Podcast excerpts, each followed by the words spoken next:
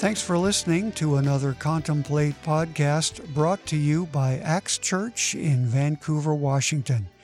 Pastor David Robinson is our teacher, and today begins teaching us about unity in the church.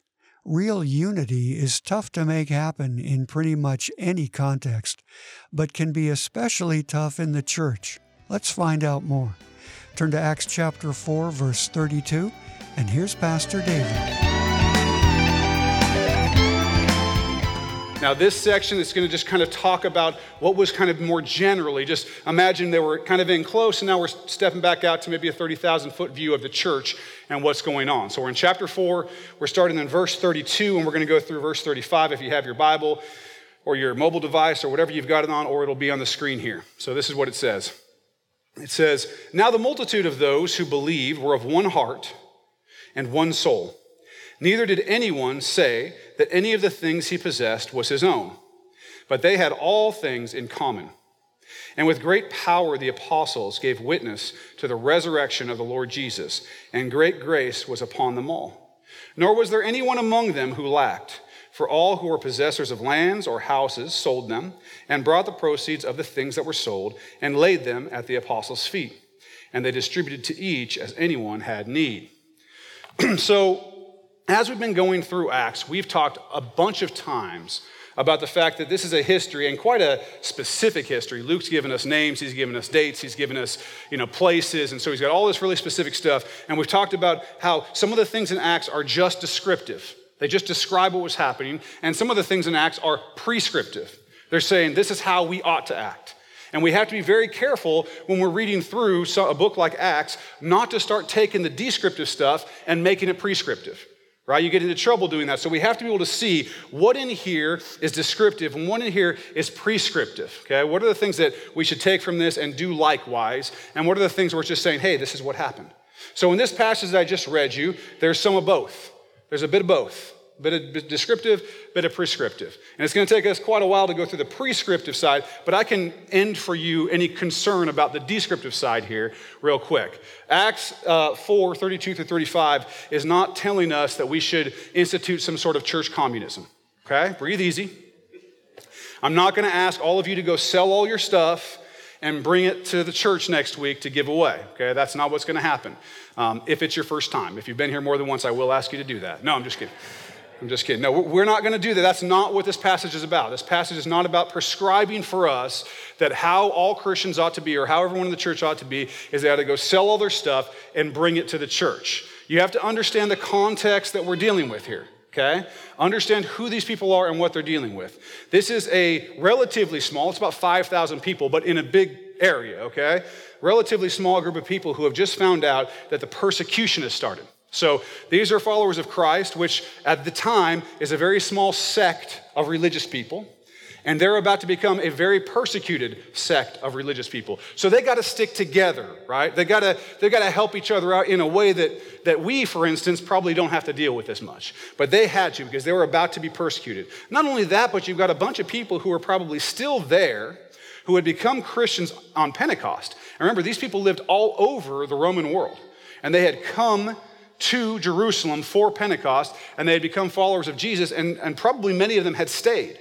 They had stayed there to learn what the apostles were teaching, to learn more about Jesus. And so, as they're there, they're going to run out of stuff eventually. They don't live in Jerusalem. So, they had to be helped out. Thirdly, you have a group of people who believe that Jesus is going to come back. They don't know when, but they believe he's going to come back. And they also believe that Jerusalem's going to be destroyed because that had been prophesied basically that, the, that Jerusalem was going to be destroyed. And so you got to think of them as people with some inside information on future property values in Jerusalem, right? And so they might be thinking, hey, let's sell now before the Romans march in and destroy this place, right? So you have all these different things that are kind of coalescing or coming together to, be, to put them in a very specific situation where it made sense for them to sell their stuff and share it with each other, okay? That is not the situation for every church. It may become a situation that you're in someday, but it's not the situation for us right now as we sit. It was for them.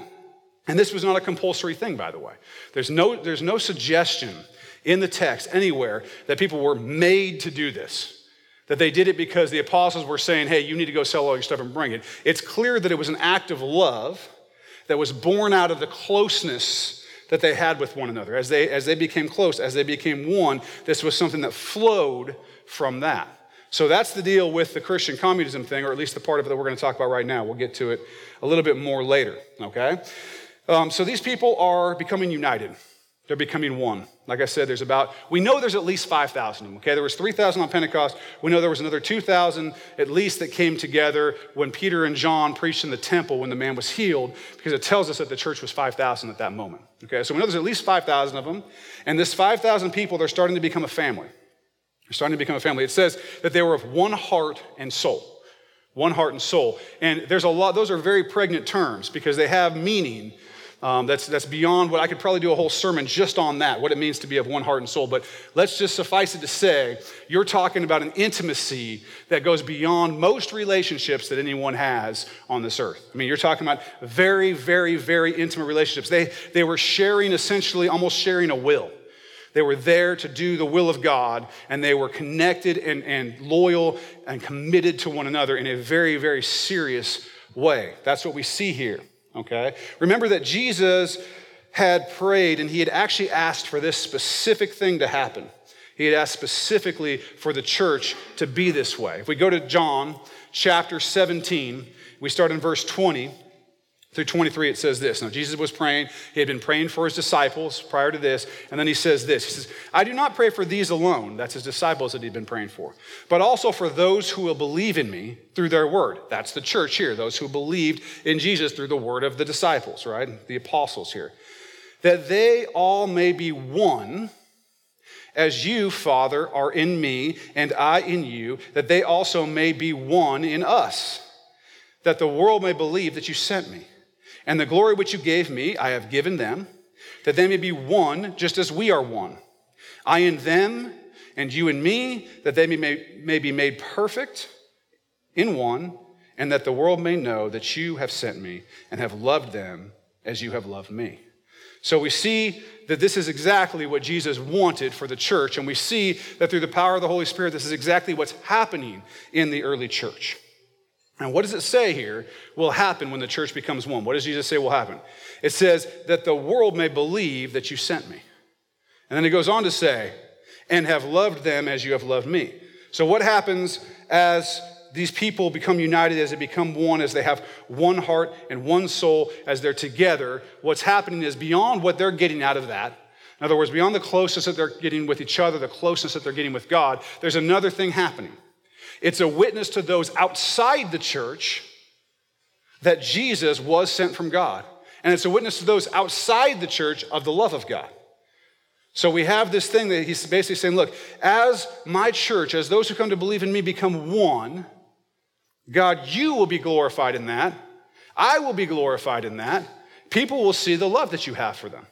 Your grace will be able to be preached because these people are acting in this way. Because it's different. It's weird to act that way, right? To get all together, sell all your stuff, and, and, or, or, or, just to be that intimate with one another, people that aren't in your own family and, and, that type of thing, to have that kind of thing is strange. And people look at it and they say, What's going on? And apparently, God's saying, Look, as they do that, it's going to win a hearing for people to understand who I am. Now, what I want you to think about as we go through this is if that's what unity in the church does, if unity in the church puts people in a position to know who God is, to know that Jesus was sent by God, and to see the love of God, what does disunity do in the church? What does disunity do? If unity does one thing, disunity probably stands to reason does the other thing. So if unity says, okay, when I see a unified church, I want to know who Jesus is and I believe that Jesus was sent of God and I see God's love, then disunity is probably going to say, don't believe in Jesus. I don't like what I see. I don't see the love of God. So as we're going through this, and as you're thinking, and as you're being called, as the Holy Spirit's pushing on your heart and calling you to the type of unity that we see here in the early church, I want you to think what it means if you if you reject that and you don't want to become unified. You don't want to be one with your brothers and sisters in Christ. So the church in Jerusalem would have been made up of literally people from all walks of life. Okay? They were from all over the world. They were from all different socioeconomic classes, from all different kinds of jobs. You would have very, very rich people. You would have had very, very poor people. You would have had doctors and politicians. You would have had beggars. You would have had all, everything in between. You would have had all these different people. And somehow all these different people became one in heart and soul. Now, I don't have a lot of experience outside of the context of church. And unfortunately, I don't have a lot of experience inside the context of church with seeing a group of people become that close and become that unified. And the only place I think you'll ever see it is when the church is a church and is acting the way the church is supposed to act, because it is a miraculous thing. It is a miraculous thing to see that kind of Christianity happen. And what we also see is we see something that a guy named Ray Stedman, an author, called counterfeit Christianity. And counterfeit Christianity, it can grow up right alongside real Christianity. Eventually, it can kind of swallow up real Christianity. But when he's talking about counterfeit Christianity, he's talking about a Christianity that sort of does the opposite of this everybody coming together and becoming one. Usually, counterfeit Christianity looks something like everybody comes together as long as they're in the same socioeconomic class and they look the same and they sort of like the same things and whatever. And anybody who's kind of not one of those people, either explicitly or implicitly, is sort of encouraged not to be part of that group. It's Christianity as a club. Christianity as a club, right? People get together and they're, they go to church, but everybody at their church somehow miraculously looks just like them, acts just like them, likes all the same stuff that they like, makes the same amount of money that they make. And they may do good things. They may give to the poor, so long as those poor people don't come to their church. They don't want that, right? But they may, they may do things, they may do religious things. But at the end of the day, they're not interested in what God's calling them to here in terms of becoming one with all those who love Christ. They want to insulate themselves with just those people who are like them. We have to be very careful as a church, very careful as the church, that we don't become that way. Because that's easy, right? And it's natural in some ways for us to want to be around people who are like us for us to want to hang out with people who are like us because we understand who they are, we understand what they're like. It's very unnatural, or at least it's very difficult, to go out on, on the edge and, and, and know people who are different than us and become intimate, truly one with people who are very, very different than us. That's a very difficult thing. That's why counterfeit Christianity is so common. And real, true Christianity, the kind we see here in Acts 4, is so difficult. But we all have to question ourselves We'll have to question ourselves about which one we're really doing sometimes. So, let's move on. One of the things that, that this counterfeit Christianity thing has done is it set a lot of people against the church. It set a lot of people against the church, and probably for good reason. Probably fair, right? Um, because people have used the church to get things for themselves. People have used the church for their own purposes. And what that's done is it's made people very wary of the church. I had a young man who, who I know who I saw some potential in to maybe even go into ministry someday. And I decided that I would spend some time um, kind of pouring into this young man and some of the other um, Christian folks that I knew, sort of pouring into this young man, helping him to become a man of God, helping him become to know what's good and helping him develop maybe some ministry skills and things like that. And this young man was pretty excited about this, and he called a cousin of his and he said, Hey, this is what's going on, and they're going to put this time into me and whatever. And his cousin's response to him was, Dude, you're being played. These guys just want to get something from you. They're just, they're after you for something you can give to them. Now, I have no idea what conceivably this young man could have given to me. It was me who was going to have to put all the time into him, right? But from his cousin's perspective, it's church people who are going to put this time into you. There must be a catch. There must be a catch. And that is what counterfeit Christianity has done, is created an environment where many people look at the church and think they're bad people. They're after something for themselves because so many people have done that. So many people have done that. So that's what happens. As I said, if unity causes one thing, disunity causes something else. And if doing church properly does one thing, doing church improperly does something else. And you've got to think about more than just how it's affecting you, but how the way that you act and the way that you live within the church affects other people, affects those outside who are looking at you. Okay. This is one of the reasons, this unity idea, this idea of oneness, is one of the reasons that we push life groups, these small groups that I talked about at Acts Church. Okay? Life groups are they're, they're a smaller group of people that get together during the week sometime and they eat a meal together, which is very biblical. It's, uh, you know, you eat together, you share that time together. It causes intimacy with one another. We also pray together. We find out what's going on in each other's lives and we study scripture together. Uh, we, just, we just kind of live together. And that causes a certain kind of unity and camaraderie and oneness and closeness that's very difficult to do in this environment. In this environment, you can come in here as an individual. Maybe you say hi to somebody, maybe you don't. You come in and then you leave, and it's very difficult by just coming to church on a Sunday to gain that kind of intimacy. So we have these smaller groups. If out of 5,000 people that would have been in the church at least at this time, I promise you they were not all super close with one another. It was a feeling that's being described as the whole church, but the way that that was probably really happening was it describes earlier, we saw in the second chapter of Acts, it talked about going house to house. So they'd all meet together communally, all, all of them, all 5,000 of them would meet together.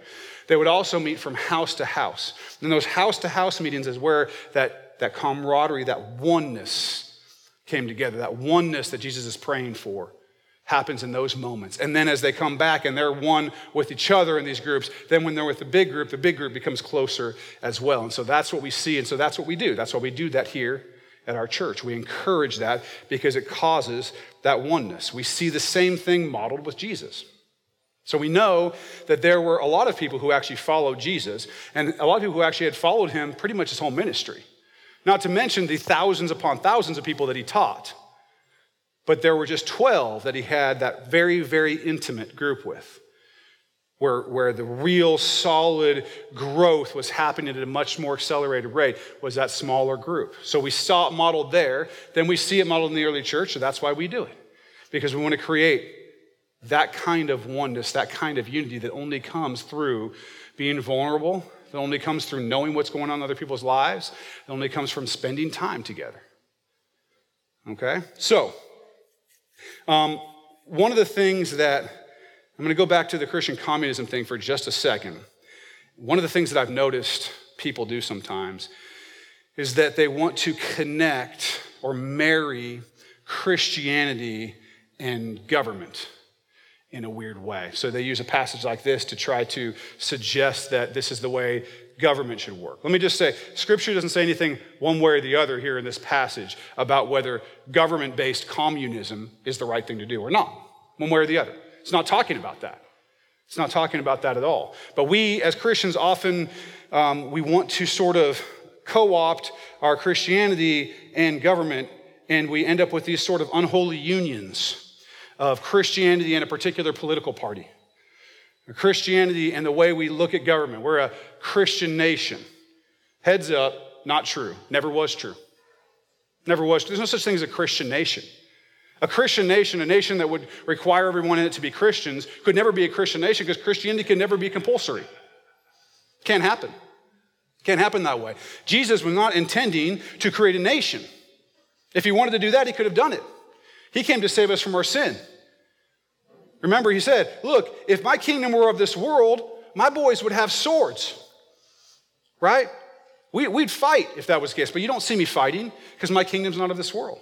Jesus wasn't coming to set up a political system. And when we allow ourselves to start to create some sort of America is Christian is America type system, we're, we're walking down a dangerous road. Not to mention, you might be able to be, be careful what you wish for because this has not always been a great place. We have not always done great things. So you want to tie the name of Christ to some of the things that this country has done? This is just a country. We live here, we love it, we protect it. That, all that's fine. All that's fine. I'm not saying don't be part of the political process. I'm not saying don't care about that. I'm not saying don't become a politician if that's what you're called to do. I'm saying don't marry Christianity and politics. Especially don't try to say this party or that party is what's Christian. If I'm on this side, oh, they're the Christian ones, or on this side, they're the Christian ones. Look, neither of them are the Christian ones. It's a secular government that they're trying to run. That's what they're trying to do. It's not a Christian issue. Jesus did not try to make Christian nations. There's only one nation that has essentially the stamp of God on it. That's the nation of Israel. That's the only nation that's ever has been that way. And right now, you know, it is what it is. At some point, when Jesus comes back, it will once again be that way. But right now, America is not special in that way. Okay? Now, don't get mad at me. I'm not against America. I love America. Okay? I'm not saying anything about that. I don't even know what that means. I love America. I love you guys. Right? Um, you know, I like Disneyland. Uh, I like baseball. There's a lot of things I like about America. I love it, okay? But my allegiance to my king is something much different than my allegiance to my country. Would I fight and die to protect each one of you? Of course I would. In, in that sense, do we love America? Yes. But don't connect them. Don't connect them. And as we advocate for things that we believe to be right, be very careful about waving one of these around in people's faces for a couple reasons, okay? Not everybody, uh, this is going to come as a shocker, I know. Not everybody submits themselves to the authority of the Bible. Did you know this? There may have been a time when that was true. I don't think there ever was. But not everybody submits themselves to the authority of the Bible. And then when you take it and try to use it authoritatively on them, how do you think that people react to that? The same way you would react to it if they did try to do it to you with the Quran or some other such thing. That's not what God has called us to do. That's not, that's not the kind of thing that God has called us to do. You can advocate for what's right and wrong without even having to use this. Now, I'm not saying you shouldn't use it. I'm not saying that what's in it's not true. Obviously, you know I believe that, or why would I be here? I believe that it is true. I believe that you should use it, right? But not as a club against people. And you've been listening to Pastor David Robinson from Acts Church in Vancouver, Washington, here on Contemplate. I hope you'll check out part two of this teaching and learn more about this important topic of unity in the church. I also hope you'll come to Acts Church this Sunday and hear Pastor David in person. You'll really enjoy the family of folks here that love Jesus and each other and you already know the teaching will be great, so come see us. Get easy directions anytime at axchurchnw.org or call 360 885 9000. Thanks again for listening to Pastor David Robinson here on Contemplate.